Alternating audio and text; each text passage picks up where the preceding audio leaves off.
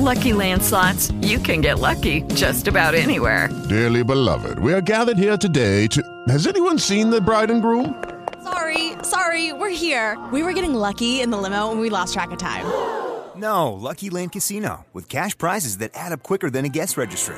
In that case, I pronounce you lucky. Play for free at LuckyLandSlots.com. Daily bonuses are waiting. No purchase necessary. Void where prohibited by law. 18 plus. Terms and conditions apply. See website for details. Hello, it is Ryan, and I was on a flight the other day playing one of my favorite social spin slot games on ChumbaCasino.com. I looked over the person sitting next to me, and you know what they were doing? They were also playing Chumba Casino. Coincidence? I think not. Everybody's loving having fun with it. Chumba Casino is home to hundreds of casino-style games that you can play for free anytime, anywhere even at 30,000 feet. So sign up now at ChumbaCasino.com to claim your free welcome bonus. That's ChumbaCasino.com and live the Chumba life. No purchase necessary. VGW. Void were prohibited by law. See terms and conditions. 18 plus. Bentrovati su Crystal News ragazzi, vi ricordo che questo episodio come sempre è disponibile anche in un podcast dedicato, il link è qui sotto in descrizione, basta che cercate Crystal News su Spotify, Apple Podcast eccetera eccetera. Mi dispiace non esserci stato negli ultimi due giorni con le news, ma purtroppo per impegni personali e lavorativi è stata così, non ho avuto tempo di fare assolutamente niente e quindi la puntata di oggi sarà piuttosto ricca perché abbiamo un po' di cose da recuperare che si uniscono a quelle che eh, diciamo è, nece- che è necessario trattare proprio in questi giorni. Quindi, senza indugio, cominciamo. Abbiamo trattato più che ampiamente tutta la questione Blizzard, vero ragazzi? Tutta la causa, tutte le questioni in game, tutte le questioni off game, il trattamento dei dipendenti, le accuse, le controversie, eccetera, eccetera. E molti si saranno chiesti bene, ma a che punto arriverà una sorta di eh, svolta, ovvero quando è che queste cause, perché sono più di una ormai, eh, vedranno diciamo una conclusione, si saprà qual è il verdetto? Bene, a quanto pare la prima è arrivata proprio adesso, però era di un'altra questione, diciamo così.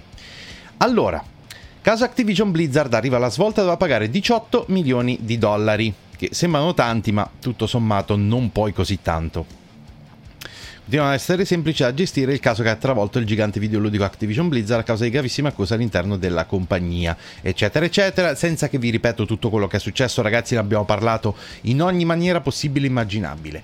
Qual è il punto? Che una delle agenzie governative che ha deciso di intervenire in difesa dei dipendenti di Activision Blizzard è stato l'Equal Employment Opportunity Commission, avviando un'investigazione che si è finalmente conclusa oggi dopo ben tre anni, via Game Rant. Eh, questa agenzia aveva accusato il colosso videoludico di disuguaglianza al posto di lavoro, includendo anche abusi di vario salariale. Bene, la causa si è finalmente conclusa grazie a un accordo, però tenete a mente queste parole. Raggiunto tra le parti, Activision Blizzard si è impegnata a istituire un fondo al valore di 18 milioni di dollari per compensare gli impiegati che hanno subito danni a causa del comportamento inadeguato dell'azienda.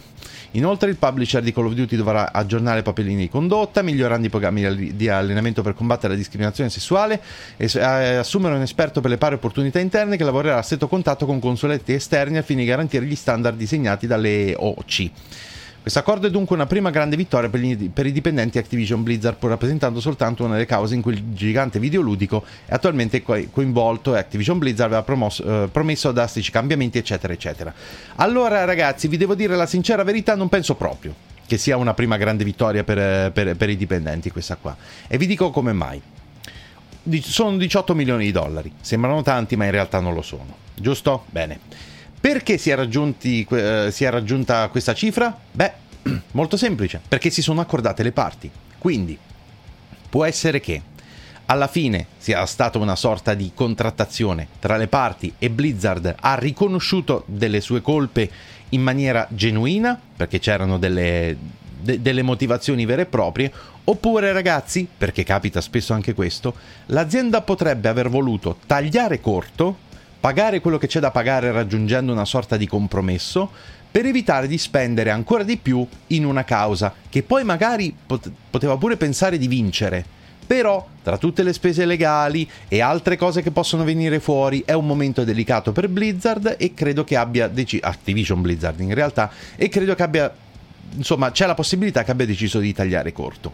Il che vuol dire, ragazzi, che tutta questa vicenda qui, cioè questa conclusione della causa, questa in particolare, perché quelle altre di cui abbiamo parlato molto di più, in realtà sono ancora in corso e ci vorranno ancora anni prima, prima di saperne qualcosa per davvero.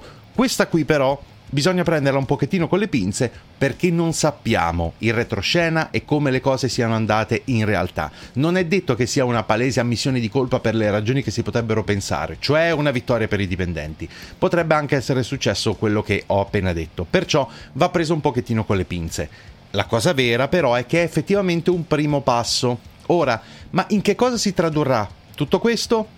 Onestamente ragazzi sono un pochettino in dubbio, cioè non, non, vedo come una cosa possa cambiare così dall'oggi al domani e non vedo che, eh, che, che genere di cose possano essere fatte dall'esterno per cambiare certe diciamo tendenze di una, di una compagnia, perché se, se, c'erano le risorse per farlo l'avrebbero già fatte, se pensavano che, che, che sarebbe stato importante l'avrebbero anche in quel caso già fatto, quindi non lo so, sono un po' in dubbio, ma vi ho riportato la notizia così com'è. Fatemi sapere che cosa ne pensate, come vi ho detto già, penso decine di altre volte, eh, ne, ne sentiremo ancora parlare. E a proposito di sentir parlare di qualcosa, ragazzi, nelle ultime ore è uscito New World, ovvero l'MMO di Amazon. Dopo tanto tempo, più di un rinvio, è finalmente arrivata la data di uscita. E a quanto pare, ragazzi, i risultati sono, diciamo, sorprendenti. New World, l'MMO di Amazon, spopola su PC oltre 700.000 utenti connessi in contemporanea. Dopo essersi affermato come gioco più venduto su Steam, riuscendo a superare un colosso come FIFA 22, perlomeno in questa finestra temporale, eh, New World continua a cogliere un numero sempre più crescente di giocatori. L'MMORPG di Amazon Games, disponibile soltanto da oggi su PC, da ieri in realtà quando vedrete le news, già è riuscito a raggiungere e superare quota 700.000 utenti connessi in contemporanea. Dopo produzione una qualità altalenante e debutti sfortunati, sembra proprio che Amazon Games abbia finalmente fatto centro con New World. La compagnia si era detta estremamente fiduciosa alle potenzialità del progetto e la risposta i giocatori stanno dando in queste prime ore sembra dare pienamente ragione a tutto questo. Però L'impressionante numero di utenti connessi spiegherebbe anche il motivo per cui i server di New World sono andati rapidamente in difficoltà, costringendo in questo modo numerosi giocatori ad attendere lunghe code d'attesa prima di essere finalmente in grado di immergersi nel mondo di Eternum. Chi non ha ancora avuto la fortuna di provare il gioco con mano sta allenando l'attesa su Twitch, l'MMRPG ha raggiunto 925.000 spettatori in contemporanea. Ragazzi, quindi è sicuramente un successo importante, quindi eh, questo è sicuramente vero, d'accordo? Tutti i semma del caso hanno assolutamente il loro peso, però è giusto parlare del fatto che questo, queste centinaia di migliaia di giocatori per un MMORPG sono un risultato molto importante per Amazon, non soltanto per il gioco in sé, per la buona riuscita del progetto, ma anche perché Amazon Games, come vi ho già detto molte volte, aveva assolutamente bisogno di vedere un pochettino riuscire uno dei suoi progetti, perché gli altri finora sono andati veramente malissimo, quasi tutti. Perciò, insomma, è un passo importante per la compagnia. I server in difficoltà c'era da aspettarselo ragazzi perché onestamente succede quasi sempre con i giochi online al lancio. I primissimi giorni sono un gran casino, soprattutto le primissime ore. Io stesso eh, avevo intenzione di portarlo su Twitch mm, proprio ieri, il giorno dell'uscita, ma ho lasciato perdere vedendo la quantità di streamer che di fatto erano tutti quanti in coda, cioè o meglio chi entrava un pochettino dopo, come avrei fatto io, perché ero appena tornato da lavoro e mi ero, avevo tentato di mettermi in coda, ho visto la coda, ho visto tanti altri streamer in coda, ho lasciato perdere.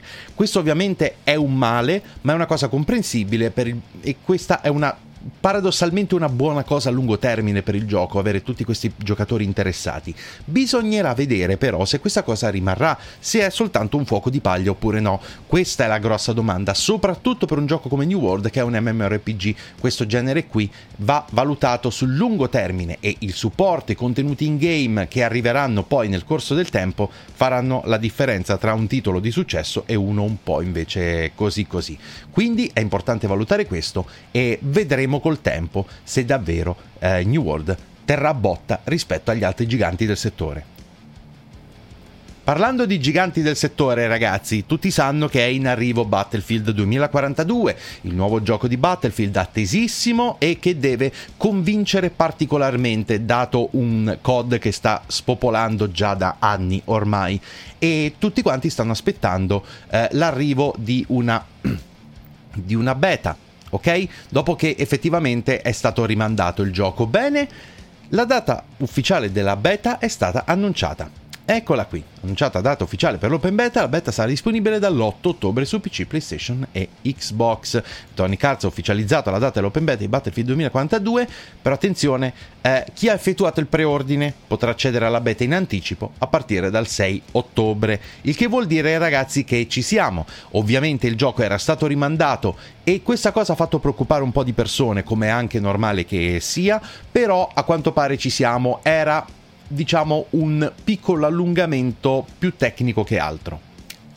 Perlomeno sulla carta, ragazzi, poi staremo a vedere se andrà davvero così, perché vi ricordo che è un gioco che deve, deve assolutamente convincere, perché al momento stanno dannazione giocando tutti quanti a Warzone ormai da parecchio tempo, giusto? Oppure ad altri Battle Royale. Ora, questo Battlefield ovviamente non è soltanto un Battle Royale, ha tante altre cose intorno a sé e non è propriamente il modello free to play rispetto agli altri, ma Battlefield ha anche lui una lunga storia, perciò vedremo se riuscirà a convincere. I pareri per ora sembrano essere piuttosto buoni, ma è più un parere positivo dato dalla speranza, dato dal cercare di vederci del buono a tutte le cose che hanno messo, uh, eccetera, eccetera è più quello che altro secondo me. Quindi ragazzi si tratta di aspettare ancora un pochettino e credo che tutti noi avremo modo di provarlo. Staremo a vedere, lo proverò anch'io pur non essendo assolutamente il mio genere, non essendo io quindi una fonte attendibile di opinioni circostanziate riguardo a un uh, gioco FPS PvP competitivo. Ci proverò lo stesso ragazzi e vedremo magari di fare qualche partitella insieme. E a proposito di partitelle a giochi famosi, ragazzi, Horizon Forbidden West doveva uscire quest'anno, ma disgraziatamente è stato rimandato. Eh, cosa che però temo che non abbia sorpreso praticamente nessuno, perché il 2021 è ed è stato un anno di rinvii. Io dall'inizio dell'anno che ve lo vado ripetendo perché l'avevo sentito da gente di fiducia e, e infatti, eh, infatti così è stato e nel mentre ovviamente ci sono tante discussioni a riguardo in attesa dell'uscita del gioco. Una di queste è senza dubbio, ma dato che sarà un, un titolo cross-gen su PS4, renderà veramente bene? Allora, Guerriglia, a quanto pare, ci tiene ad assicurare che Horizon Forbidden West su PS4 sarà entusiasmante come su PS5. Ora, quando si annuncia come cross-gen, un titolo enorme e fortemente rappresentativo in una console, la prima preoccupazione dei fan verte eh, senza dubbio sulle prestazioni del gioco sulla piattaforma meno potente, come è giusto che sia. L'uscita adesso è prevista per il 12 febbraio 2022, il che vuol dire però soprattutto data la scarsità delle console, ma è anche naturale che sia così, pure se ci fossero abbastanza PS5 per tutti, che la maggior parte delle persone lo giocherà su PS4, perlomeno tra gli utenti console, ma all'inizio uscirà lì. Bene? Allora, Forbid- eh, Guerriglia ci tiene a, attraverso il PlayStation Blog oltretutto a dichiarare che Forbidden West sarà entusiasmati su entrambe le console, dunque i giocatori PS4 avranno un'esperienza del tutto simile a quella degli utenti PS5. Eh, e qui c'è, ogni, virgolettato, ogni generazione di console offre una potenza extra che ci consente di aggiungere ancora più poligoni ai nostri modelli personaggi, ma da poter creare dettagli più precisi come pelure color pesca, con contorni uniformi, eccetera, eccetera, eccetera. Poi, riguardo alla Questione PS4. Solo perché il team si è spinto oltre i limiti nella versione PlayStation 5 di Horizon Forbidden West non significa che la versione PS4 sarà compromessa. In realtà abbiamo sviluppato e testato il gioco contemporaneamente sia su PS4 che su PS5 perché è molto importante per noi come studio garantire ai giocatori PS4 un'esperienza altrettanto coinvolgente, eccetera, eccetera. Ora, bisogna credere a queste parole ragazzi? In realtà sì, il che non vuol dire però che tutti quanti saranno felici. Mi spiego meglio ovviamente quando esce un seguito di un gioco che già prima era super graficato, il primo istinto di moltissimi giocatori è aspettarsi lo step tecnico successivo e qualcosa di mega spaccamascella. Ma è legittimo per carità e da certi punti di vista è anche giusto. Però questo si tratta di un titolo cross-gen ed è un titolo seguito di un titolo super graficato. Quindi, al netto di tutto, quando si parla di aspettative è un conto, ma quando si parla di gioco vero e proprio, ragazzi, all'atto pratico, io personalmente credo che Guerriglia abbia già dimostrato di saper far girare bene i giochi su console di tra virgolette vecchia generazione, giusto? A differenza di qualcun altro. Quindi Guerriglia quando ti dice che ok, il gioco girerà bene su PS4 e sarà soddisfacente, io penso che abbia gli elementi per dirlo. E penso che ci siano gli elementi per tantissimi giocatori di dire ok, insomma, Horizon eh, Zero Dawn mica era brutto. E mi aspetto che anche Horizon Forbidden West Voglio dire, il discorso del sarà castrato rispetto alla versione PS5? Ovviamente sarà un po' inferiore, ragazzi, quello senza dubbio, ma io penso che l'abbiano studiata un po' apposta la cosa per farlo girare bene su PS4. Quindi, al netto di tutto, ragazzi, mi sento di dire che io credo che sarà un qualcosa di soddisfacente al di là del fatto che ovviamente uno vorrebbe poterlo giocare come titolo next gen, ma non lo è, è un cross gen e quello precedente era comunque una gran figata. Perciò, anche se ovviamente tutti vorranno giocarlo su, su, su next gen, io mi aspetto che la versione PS4 sarà soddisfacente, dati, i, dati eh, Tutte, date tutte le caratteristiche che aveva già Horizon eh, Zero Dawn. D'accordo? Però è una mia opinione, staremo a vedere. Parliamo adesso di console, parliamo adesso anche di aziende produttrici di console, come per esempio Microsoft, che già da un po' di tempo però è, diciamo, ha spostato un pochettino la, l'attenzione dalla semplice vendita di console e di giochi all'offrire servizi molto importanti. Ora, il Game Pass quanto è sostenibile? Le... Quanto è importante tutta la divisione gaming per, uh, per Microsoft? Facciamoci un attimino queste due domande perché qualcun altro se le è già fatte e si è dato anche più o meno delle risposte, ovvero Vero. Xbox Game Pass è come Netflix e Microsoft lo sa, per i profitti ci vorranno anni spesi tanti, tanti milioni. Xbox Game Pass è senza dubbio una delle migliori armi Xbox di questa nuova generazione. Questo servizio di giochi in abbonamento ha conquistato milioni di utenti grazie a un catalogo enorme e in costante crescita. Lo so bene, io sono uno degli amanti di, del, del Game Pass. Il giornalista Jeff Grubb, che noi conosciamo bene, ha spiegato come il modello di riferimento sia simile a Netflix anche se Microsoft, vabbè, adesso ci arriviamo. Xbox ha letteralmente miliardi di dollari stanziati per l'acquisizione di contenuti per Game Pass. Quindi Game Pass è molto molto lontano da realizzare un profitto netto attenzione, ma come suggeriscono questi tagli, realizzare un profitto non è affatto un problema in questo momento, ferma Grabbi una serie di tweet. Inoltre è normale che sia così, Netflix sta spendendo 17 miliardi per l'acquisizione di contenuti quest'anno e ha appena realizzato il suo primo trimestre redditizio di recente. Queste aziende sono disposte a passare anni senza pensare come un'azienda guadagna effettivamente. Perché? Perché devono costruire qualcosa di piuttosto grande. E c'è di più però. Xbox è sempre più centrale per Microsoft per il CEO Satya Nadella, cioè il CEO di Microsoft, ha parlato di quanto Xbox sia più centrale per i piani di compagnia rispetto a quanto lo fosse in passato. Non c'è molto da aggiungere a questo discorso, ragazzi, è un discorso molto corporate, ve la do semplicemente come messaggio, ma uniamolo a quello precedente e parliamone un pochettino, d'accordo? Microsoft da un po' di anni non ha soltanto cambiato direzione, ha fatto degli investimenti importanti.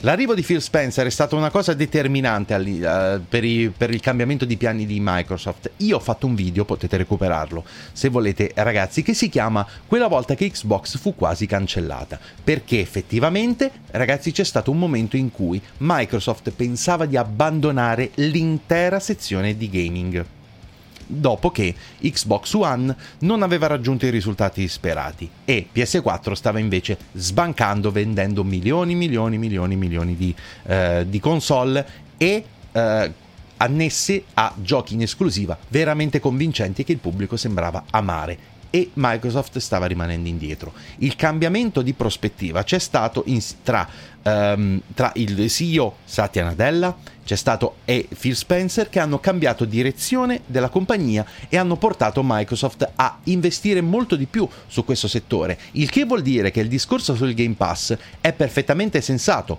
però badate bene, già Microsoft stessa aveva detto però che al momento non sta perdendo tecnicamente soldi, ovvero che i ricavi che sta ricevendo sono già soddisfacenti per lei, ovvero sì, in termini assoluti è assolutamente vero che sta perdendo soldi con il Game Pass, come non potrebbe quando lo devi lanciare un servizio. L'ultima volta che ho controllato c'erano 25 milioni di abbonati, adesso non lo so quanti, eh, quanti siano, forse, anzi è probabile che siano ormai pure un po' di più, però insomma quando devi lanciare un servizio devi per forza fare così, devi spendere tantissimo i primi anni per poi magari andare a fare profitto come ha fatto Netflix, ma... Eh, Microsoft l'ha già comunicato più volte questa cosa qui e l'abbiamo trattata durante le news. A differenza di eh, Netflix, Microsoft ha notato che i giocatori che si abbonano al Game Pass tendono anche a spendere di più in altre circostanze. Quindi, anche se il paragone con Netflix è giusto dal punto di vista dell'investimento, cioè di una compagnia che sta facendo molto per crearsi una base prima di diventare veramente profittevole sull'unghia, però ci sono anche delle differenze importanti rispetto a Netflix.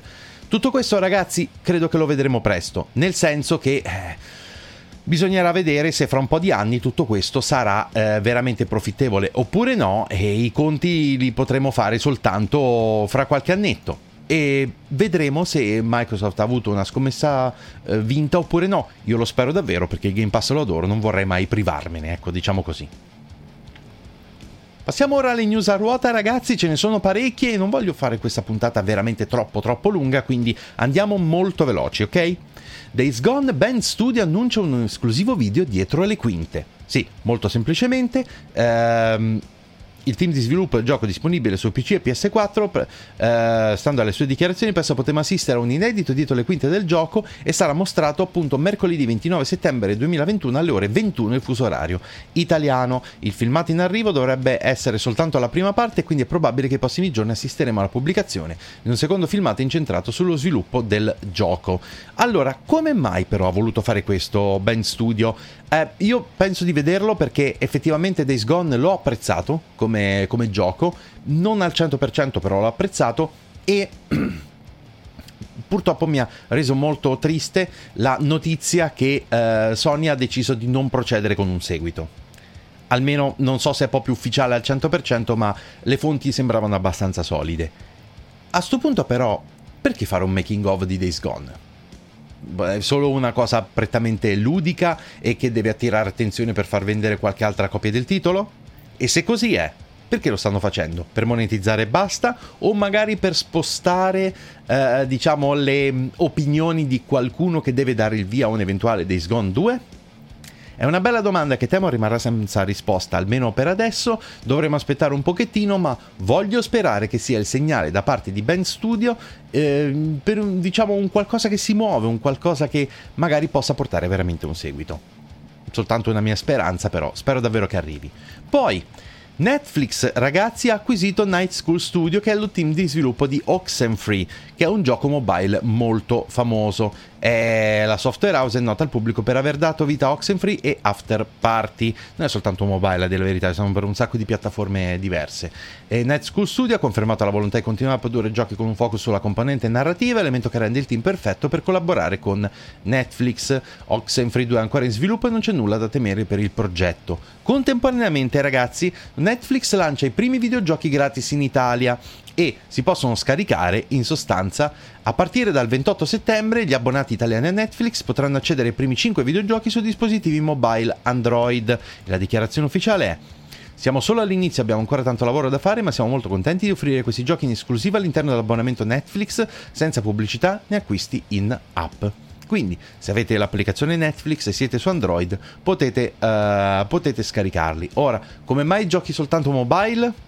Perché è un inizio, ragazzi, e le piattaforme mobile sono quelle più diffuse e più remunerative. E lo saranno sempre di più in futuro, ragazzi, per dinamiche che adesso non possiamo stare a ad approfondire qui e magari lo faremo anche se ne abbiamo già parlato in passato, però come vedete Netflix sta cercando di muoversi anche in questo settore e lo sta facendo già da un pochettino, è soltanto agli inizi e eh, Google ha eh, sperimentato sulla sua pelle, e l'ha fatto anche Amazon a dire la verità, come sia difficile inserirsi a secco nel mondo dei videogiochi senza avere una grossa esperienza pregressa nello sviluppo, senza conoscere bene certe dinamiche, eccetera, eccetera. Quindi Netflix si sta muovendo in punta di piedi per adesso, però sta investendo, come anche normale che sia, perché il mondo del gaming è davvero promettente.